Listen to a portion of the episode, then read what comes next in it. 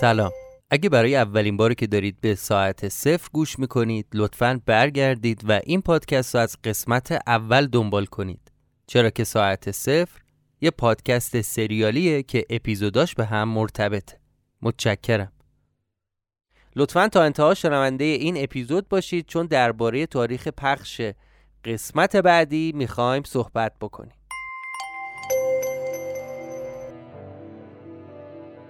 همه شنونده های ما چه کسانی که داخل ایران هستند و چه دوستانی که از بیرون ایران شنونده ساعت صفر هستند می‌تونن از ما حمایت کنن.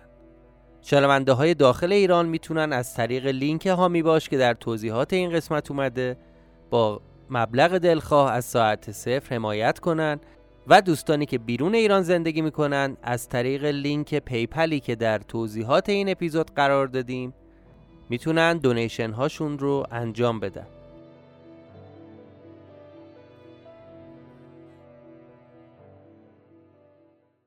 باید یه نکته بگم که در قسمت قبلی یه اشتباه بود در متن که ما در هنگام ضبط و edit متوجه اون نشدیم و از همین جا این رو تصحیح می‌کنم که درباره اسکلت و نور آبی رنگ که راوی به اشتباه گفته نور قرمز.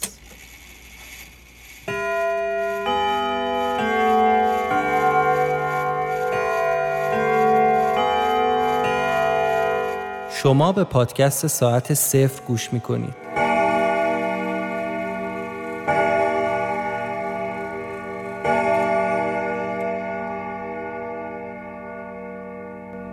آنچه گذشت. همینطوری که سر اون موجود عجیب الخلقه تو دستم بوده داشتم بالا پایینش رو ورانداز می‌کردم چشام گرم شد و خوابم برد. دیدم هانیه بالا سرم یه متجا پریدم نشستم ولی یه جوری شده بود. صداش فرق کرده بود. کلش هم مثل همین اسکلته کشیده شده بود. سرش دراز دراز بود. ولی نمی‌تونستم حرف بزنم. انگار هنجره نداشتم. لال شده بودم. قطعه رو وز کردم. حالا فقط دو تا قطعه مونده بود. شماره یک و شماره شیش. از توی راپله ها صدای موزیک رو میشنیدم که تو خونه یاقود داره میاد. آروم در خونه رو باز کردم و از لای در یه نگاه انداختم تو. سری مثل یه قرقی پرید جلوی در تا منو دید چیزی نگفت و خودشو انداخت تو بغلم و زد زیر گریه.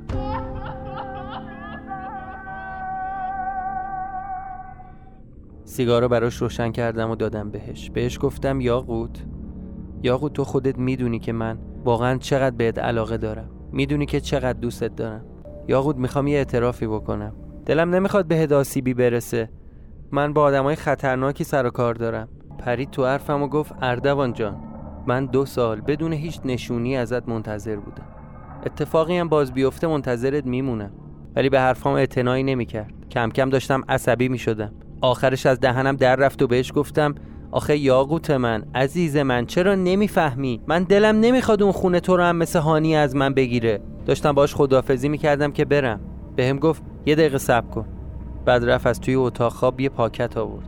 گفت اینو بگی. این روزا شاید به کارت بیاد. خواستم باز کنم ببینم توش چیه. گفت نه نه درشو باز نکن. مهندس حواست باشه. داریم به عنوان خبرنگار یه مجله میریم اونجا. ببین مهندس اون یارو رو می‌بینی؟ اون برای حیات وایساده. کنار اون دختر جوونه. همون پیرمرده که کت شلوار سیاه پوشیده. با اون کلا درازا. دست راستش هم یه اساس. اون همون لرده است که دنبالش میگردی. دوربین آوردم بالا و از توی ویزور نگاه کردم. وقتی که زوم کردم تونستم یه چند تا مهر گلی کوچیک با یه صفحه فلزی زرد رنگ تلاتور ببینم که گذاشتن توی کیف مخصوصی. یهو دیدم زکریا حراسون اومده رنگ و روش پریده. بهش میگم چیه؟ ببین ببین تو بین اون آدما باز یه چهره آشنا دیدم. همون شازده که دیشب زدیم به انبارش. ولی یه چیزی دیدم که حواسم به کل از صحبت ها پرد شد. دیدم اسایی که دستشه سر عصا علامت فانوسه. واسه چند لحظه باز هنگ کردم و خوشگم زد. آقا جناب. برگشتم دیدم اون دختر مترجم لرد اومده. گفتم بله بفرمایید. گفت جناب لرد می‌خوام بدونن این عکسا کجا قراره چاپ بشه. دختره رو دوباره صدا زدم. گفتم خانم ببخشید یه چیزی. البته این شاید یکم زمان بر باشه. یه آدرسی نشونه ای تلفنی چیزی اگه به من بدید می‌تونم خودم زودتر اختصاصا براتون بفرست خیلی خوشحال بودم از اینکه تونستم نشونی یارو گیر بیارم. دست کردم تو جیبم سیگارم رو در آوردم و به زکریا گفتم سیگار می‌خوای؟ زکریا؟ زکریا با تو هم میگم سیگار بدم. برگشتم دیدم زکریا پشت سرم نیست. سویچ انداختم که در ماشین رو باز کنم. یکی دست انداخت و مچ دستم رو گرفت.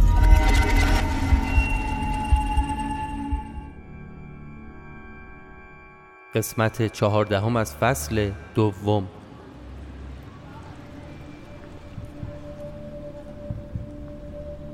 سرم آوردم بالا. جا خورده بودم. همینطوری که دست منو گرفته بود نگاهشون کردم.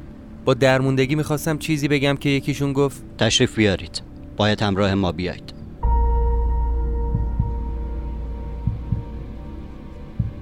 سر کوچه بالایی بعد از محوطه ایران باستان منو بردن توی اتاقک نگهبانی. دیدم زکریا هم گرفتن همونجا نشسته رو صندلی. همون مامور هم اومد نشست روبروی ما. طرف یه مرد چل چل و پنج ساله بود. با صورت تراشیده و ابروهای به هم گره کرده. از توی پوشه یه دست کاغذ در ورد و گذاشت رو میز. چند دقیقه مشغول نگاه کردن به اون کاغذا بود و به ما اعتنایی نکرد. من و زکریا همدیگر رو نگاه کردیم.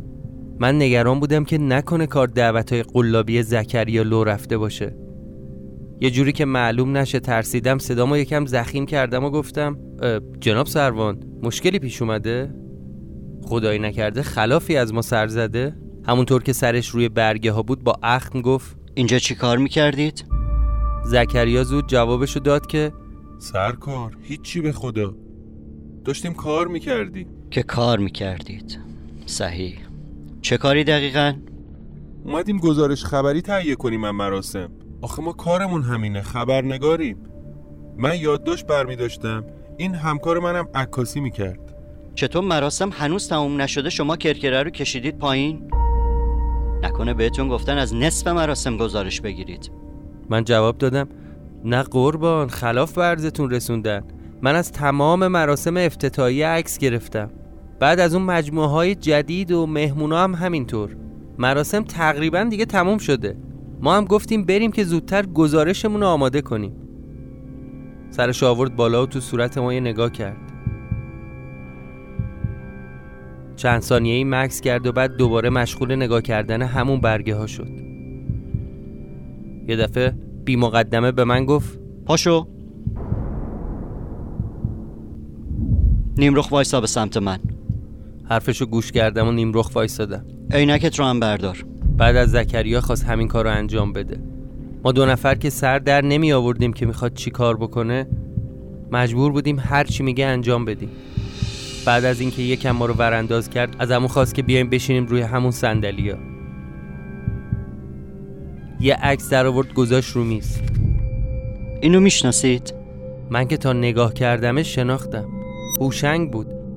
همون کسی که تو خونه سیاوش به ما کمک کرد قایم بشیم. همون که پلیسا دنبالش بودن. زکریا سری جواب داد. نه قربون. کی هستیم پدر سوخته؟ چیکار کرده حالا سرکار؟ منم گفتم نه. نه من ندیدم اینو. فکر نمی کنم اصلا تا حالا دیده باشمش. تو مراسم بود؟ خب حواستون رو جمع کنید.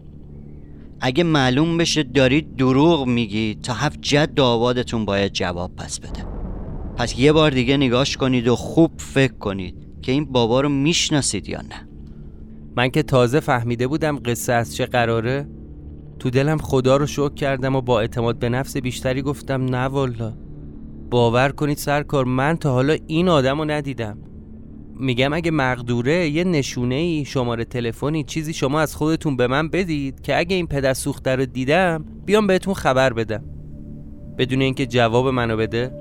دو تا کاغذ گذاشت روی میز و گفت بنویسید و امضا کنید که این آدم رو نمی‌شناسید.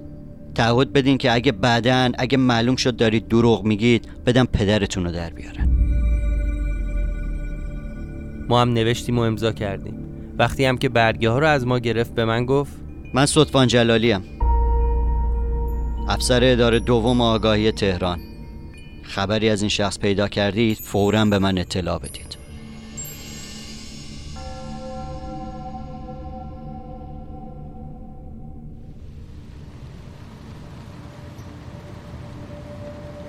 دممون رو گذاشتیم رو کولمون و سوار ماشین شدیم و رفتیم.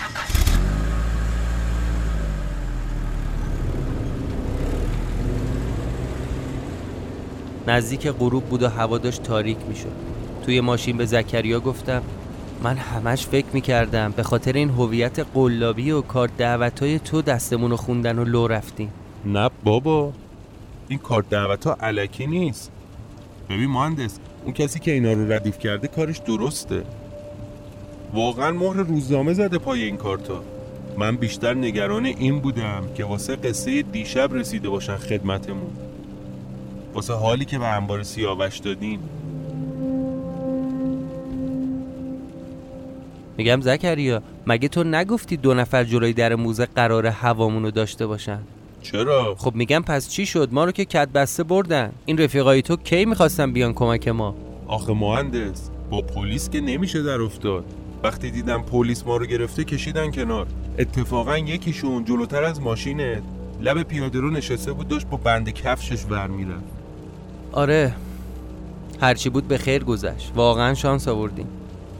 حالا یه چیزی بهت بگم زکریا. من این پلیس رو میشناختم. اه میشناختیش؟ از کجا؟ آره آره. البته خود خودشو که نه همکارشو. چی شد مهندس؟ نفهمیدم. ببین قصهش پیچیده است.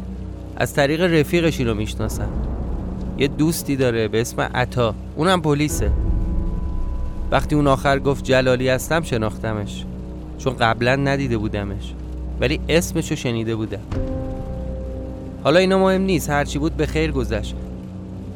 راستی زکریا عکسای این دوربین رو کجا باید ببریم ظاهر کنیم این یارو انگلیسی عکس می‌خواد ازمون. بسپرش به من.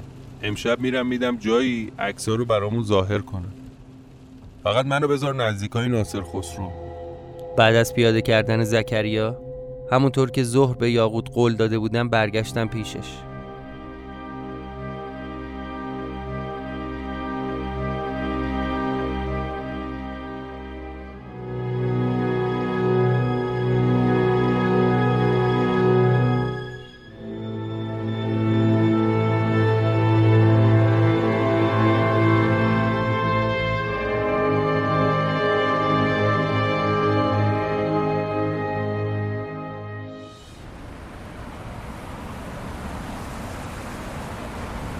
اون شب هم خونه یاقوت موندم و صبح از اونجا زدم بیرون و رفتم پیش زکریا.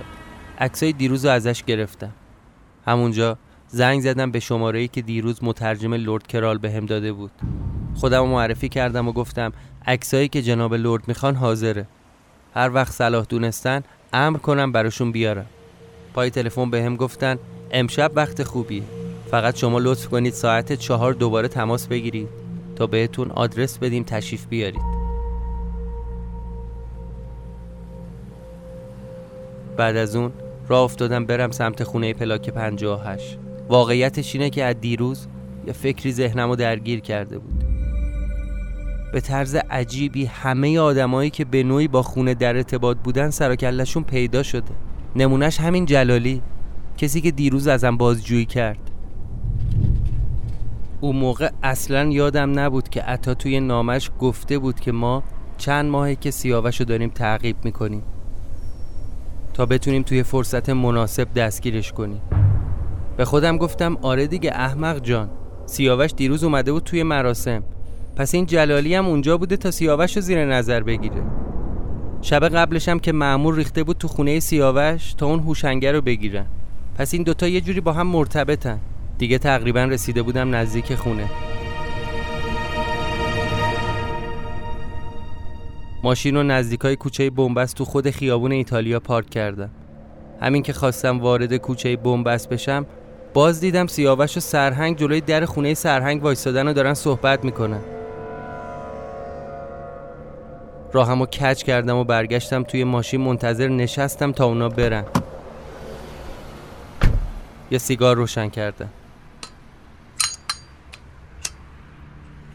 واسه اینکه وقت بگذره روزنامه‌ای که صبح خریده بودم و ورق می‌زدم. یه چیزی به ذهنم رسید. اگه سیاوش همیشه تحت نظر باشه یعنی الان که اومده اینجا هم امکان داره جلالی یا حتی دنبالش باشن؟ یعنی اونا الان همین اطرافن؟ یا خدا اگه جلالی منو اینجا ببینه که دهنم سرویسه. دورورم رو نگاه کردم. خوشبختانه اون لحظه هیچ کسی تو خیابون نبود. حتی ماشینایی هم که کنار خیابون پارک کرده بودنم نگاه کردم یه نیم ساعتی گذشت. ولی خبری از سیاوش نشد. پاورچین پاورچین اومدم سر کوچه سرگوشی به آب دادم. دیدم کسی تو کوچه نیست. بدو بدو اومدم سمت خونه پلاک 58 کلید انداختم و اومدم تو.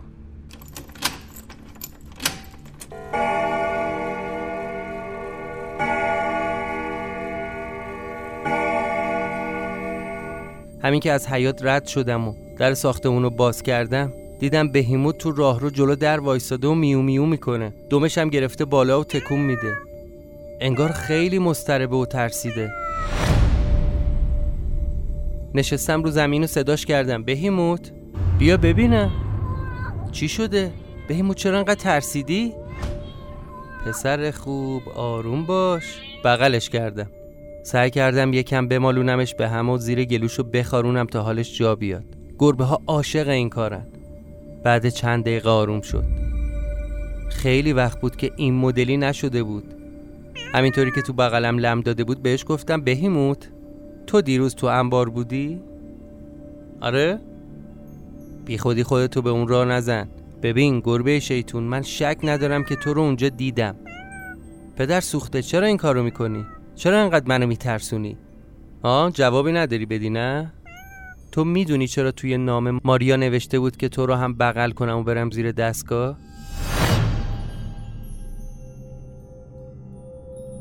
بعد از یکم سر و کله زدم با بهیموت پا شدم رفتم سراغ دفترم و اتفاقای روز قبل رو یادداشت کردم بعدش عکسای دیروز رو پنگ کردم رو میز تا دو سه تاشون رو برای لرد بردارم همینطوری که عکسا رو ورق می‌زدم متوجه شدم که دیروز اشتباه نکردم. کله اسایی که دست لرد کرال بود علامت فانوسه. تو همون عکس توجهم به انگشتراش جلب شد. به خودم گفتم اه چطور دیروز اینو ندیدم؟ تو یکی از انگشتای همون دستش که اصا رو نگه داشته یه انگشتر عین همونی که سعید ملکی به هم داده. رفتم انگشتر خودم هم آوردم و با مال لرد مقایسه کردم. عین همدیگه است. بقیه عکس‌ها رو هم دیدم. مخصوصا عکسای مجموعه‌ای که به موزه اهدا کرده بود. یه سری ظرف سفالی با نقش و نگار. یه ریتون طلایی چند تا مهر گلی و از این جور چیزا. یه کدومش ولی خیلی جالب بود. اولش فکر کردم اونم مهره. ولی فلزی بود.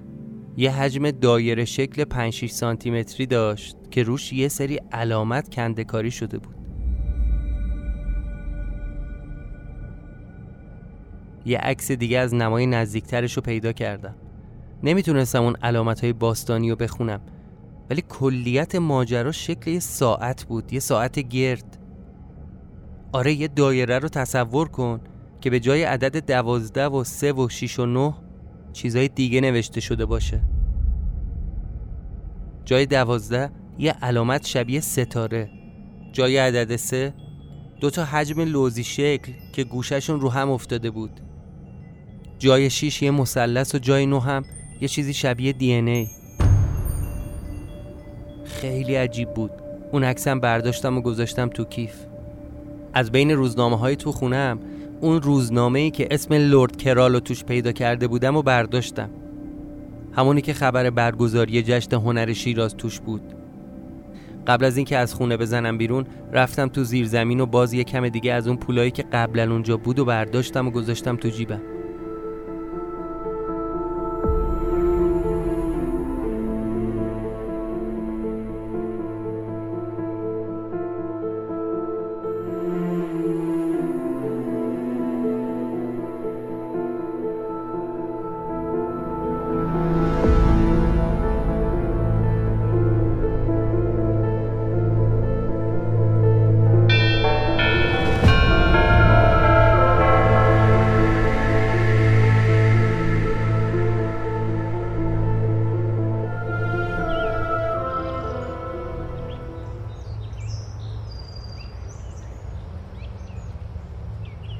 از خونه که اومدم بیرون یه راست رفتم گشتم دنبال شیشه بری تا بدم عکسای لرد و قاب کنم بعدش رفتم کافه نادری تا هم یه چیزی بخورم.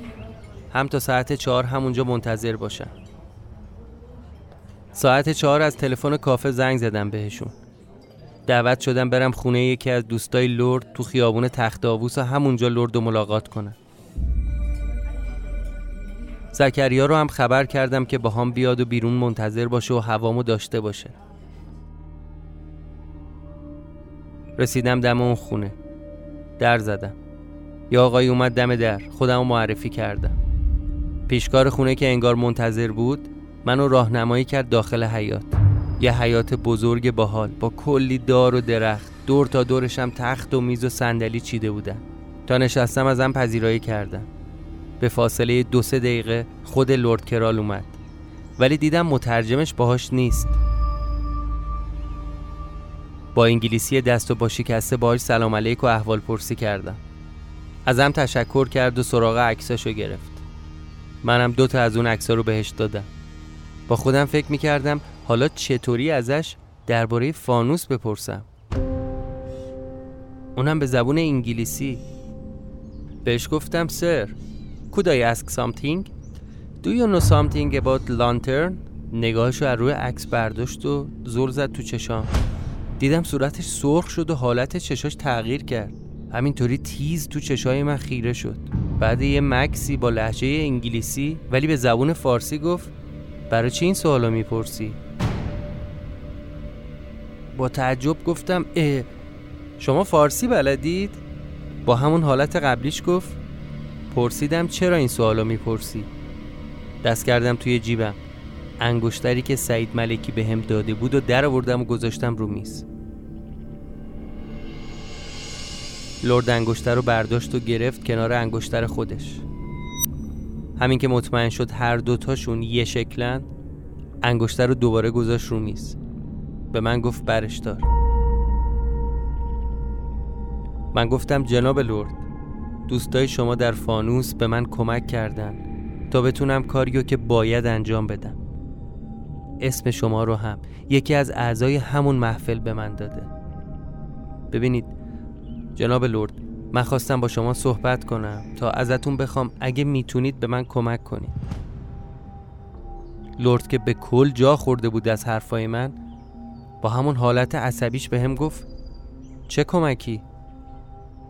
من دنبال تیکه های فلزی میگردم که روشون یه سری شماره هست. از بالا و پایینم جای چف شدن داره به قطعه های دیگه. من دارم دنبال تیکه های بل میگردم. همشون رو پیدا کردم جز دوتای آخر.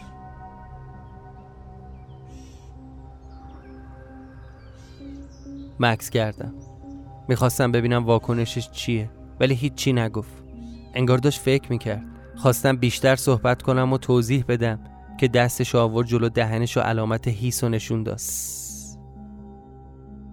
یه اشاره کرد به دوروورش بعد یه کاغذ برداشت و روش نوشت هشت صبح فردا هتل هیلتون. بعد از پشت میزش بلند شد و دستشو دراز کرد سمت من. با هم خداحافظی کرد. دست داد و رفت داخل ساختمون. این یعنی باید همون لحظه از اونجا می‌رفتم. از خونه اومدم بیرون. قضیه رو به زکریا گفتم و ازش خواستم. فردا صبح بیا دنبالم با هم بریم دیدن لرد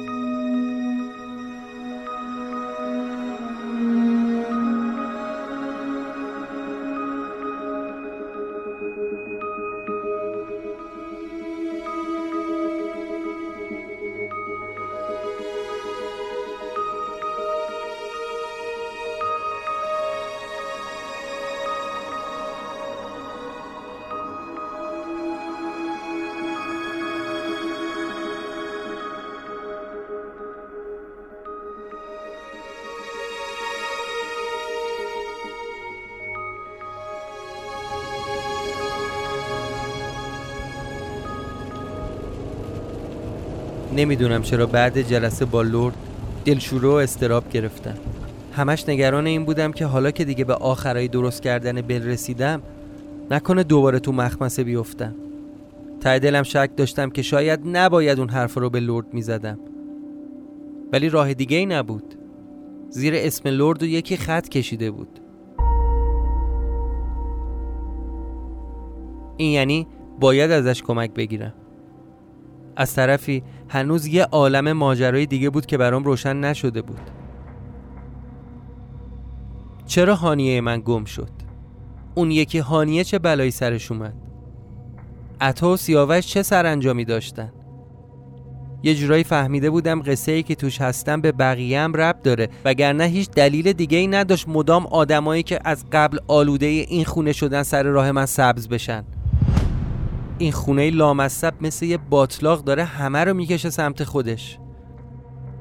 بعد از ملاقات با لرد می‌خواستم برگردم پیش یاقوت ولی خب دلشوره به هم اجازه نمی‌داد. ترجیح دادم برگردم خونه پلاک 58 چون اونجا تنها جاییه که برای من امنه. فقط موقع برگشت به خونه. رفتم برای خودم مشروب خریدم تا با کمک الکل بتونم یه ذره استرابم آروم کنم. اون شب حال و احوال خوبی نداشتم.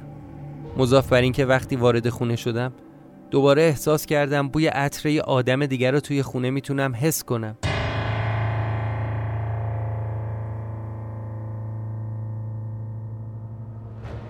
اصلا انگار هوای خونه سنگین بود.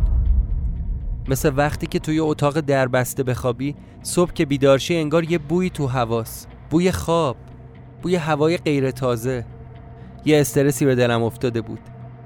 یکم که مشروب خوردم انگار تازه چشام باز شده بود. یه نگاه به خودم انداختم. دیدم من یه آدمم که تو زمان آواره شدم. درست خودم بودم ولی خودی که میشناختم نبودم. شده بودم یه سایه از خودم. یه سایه که دنبال سایه های دیگه میگرده. اصلا تهش که چی؟ آخر این قصه قرار چی بشه؟ گیرم همه نقشه ها درست از آب در بیاد و به نتیجه برسه گیرم بل کامل بشه بعدش چی؟ من خلاص میشم؟ هانیه پیدا میشه؟ عکس من روی دیوار برداشته میشه؟ از تلسم این خونه نجات پیدا می‌کنم؟ خب اگه بعدش نشد چی کار باید بکنم؟ این سوالا همه ترس من نبود چیزای دیگه ای هم هست که منو نگران کرده. اینکه من یه دلبستگی غیر عادی به این خونه پیدا کردم. انگار شده بودم عضوی از این خونه. انگار منم تو این تلسم حل شدم. یه نگاه به عکسای رو دیوار کردم. تا اونجایی که از قصه های تک تک این آدما خبر داشتم این خونه یه جورایی زندگی همشونو گرفته. یعنی همچین سرنوشتی در انتظار منه؟ یعنی منم باید آماده باشم تا خودم رو فدا کنم؟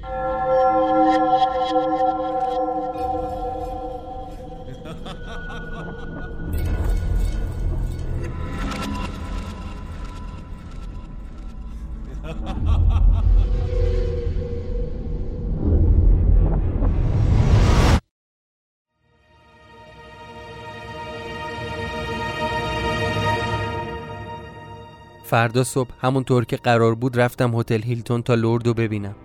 این دفعه زکریا با خودم بردم. توی لابی هتل چند دقیقه منتظر بودیم تا لورد کرال تشریف بیارن. بعد احوال پرسی و صرف چای بهش گفتم جناب لورد من می‌خوام قصه خودم رو از اول برای شما تعریف کنم. ببینید اولین باری که من رفتم که پرید تو حرفم و گفت الان چه کمکی از من برمیاد؟ گفتم اسم شما رو یکی از دوستای فانوس به من داده. دوستی که متاسفانه الان دیگه خودش زنده نیست. اون دوست به من نگفت که من باید چه کمکی از شما بگیرم. ولی اون آدم جونش رو سر این ماجرا فدا کرد جناب لورد. من الان دارم دنبال قطعه های بل میگردم. شما می‌تونی کمکی به من بکنی که باقی موندشون رو پیدا کنم؟ دوباره خیره شد به یه جایی. اخماشم کشیده بود تو هم. انگار داشت فکر می‌کرد. ازم پرسید از کجا باید به اعتماد کرد؟ گفتم این انگشتر برای شما آشنا نیست؟ با این علامت فانوس. این انگشتر خود سعید ملکی قبل از مرگش به هم داد. به هم گفت من اصلا این آقا رو نمی‌شناسم آقای سعیدو. این انگشترم برای من دلیل کافی نیست. اصلا قرار نبود که شما بیای به ملاقات من. من منتظر دوستای دیگه بودم دوستای قدیمی. نه شما که اصلا تا به حال ندیدمتون. گفتم لورد همون دوستای قدیمی که منتظرشون بودید منو فرستادن. آخه می‌دونید چیه؟ شما خبر ندارید که توی یک ماه گذشته چه اتفاقی توی محفل افتاده. از درگیری ها و خیانت های بعضی از اعضا خبر ندارید. همین آقایی که گفتید نمی‌شناسید. سعید ملکی قربانی خیانت بعضی از همون دوستای قدیمی شدن جناب لرد. با بیمیلی چایشو خورد و توجهی به حرفای من نکرد. یه جوری که انگار می‌خواست مکالمه تموم بشه. چند دقیقه بینمون به سکوت گذشت.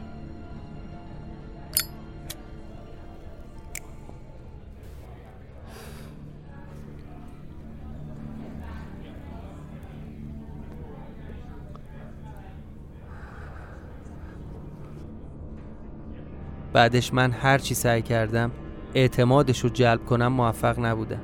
آخر سر کلافه شدم. سرم آروم آوردم نزدیک گوشش رو بهش گفتم جناب لرد من از آینده اومدم تا کار ناتموم شما رو تموم کنم. من آخرین امید محفلم که تا خرخره درگیر باطلاق این قصه و تلسم شما و دستگاه احمقانتون شدم. بعد دست کردم توی کیف و روزنامه چند روز آینده رو انداختم جلوش. بهش گفتم I came from the future. فارسی که حتما بلدید. امیدوارم از خوندنش لذت ببرید. از جام بلند شدم و به زکریا گفتم پاشو بریم. پاشو صحبتمون تموم شد. قبل رفتن برگشتم سمت لرد و بهش گفتم حتما سلام شما رو به ماریا اورسیش میرسونم. تا اسم ماریا رو شنید رنگ از روش پرید و پاشد وایساد.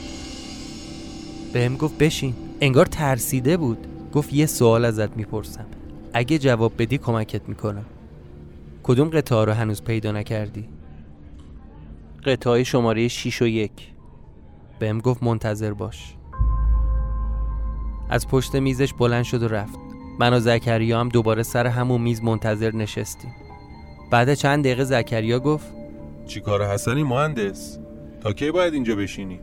نشونده با شما رو منتظر نخود سیا نمی‌دونم. نمی‌دونم. فعلا چاره ای نیست. باید صبر کنیم ببینیم ازش خبری میشه یا نه. میگم مهندس این همشیرمون که گفتی ماریا چیچیک. حالا کی هست؟ چرا تا اسمشو شنید رنگ از روش پرید. والا خودم هم نمی‌دونم. هر کی هست این جماعت فانوس به دست ازش حساب می‌برن تا حالا ندیدمش. اصلا نمیشناسمش. فقط اسمشو شنیدم. تو همین حین یکی از پیشخدمت های هتل اومد سر میز ما و گفت تشریف بیارید. بهش گفتم شما با مایی؟ گفت بله بله همراه من بیاید جواب دادم نه خانم ما منتظر نشستیم همینجا. کارمون هنوز تموم نشده. دوباره گفت جناب لرد جلوی در منتظرتون هستن. ایشون گفتن که شما رو صدا کنم. پا شدیم رفتیم دم محوطه بیرونی هتل. دیدیم لرد با یه چمدون چرمی قهوه‌ای روشن وایساده با دست بهمون اشاره کرد که بیاید. چمدون رو گذاشت جلو پای من رو زمین. دستش رو دراز کرد و دست داد. بهم گفت من و شما هرگز ملاقاتی نداشتیم. هرگز با هم صحبتی نکردیم. هرگز چمدونی بین ما رد و بدل نشده. فقط سلام منو به ماریا برسون. این چمدونم هر وقت رسیدی یه جای خلوت درشو باز کن. ببین پسر اگه روزی بفهمم کلکی تو کارت بوده یا به هم دروغ گفتی سرتو می‌برم و جمجمت و تاکسی درمی می‌کنم می‌ذارم تو موزه شخصی.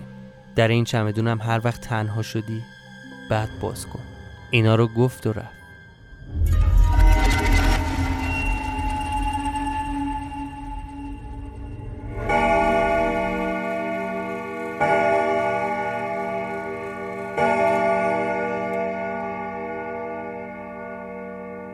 پایان قسمت چهاردهم.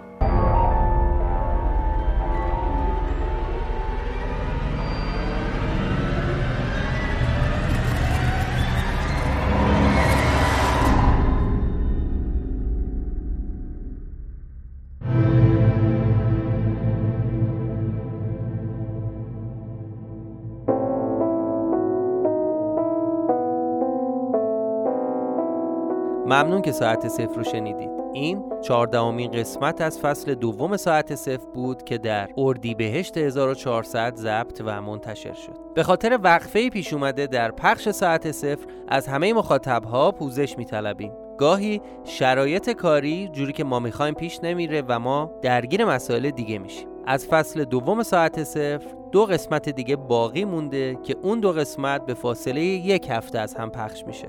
اما قسمت بعدی ساعت صفر در هفته اول خرداد ماه منتشر میشه.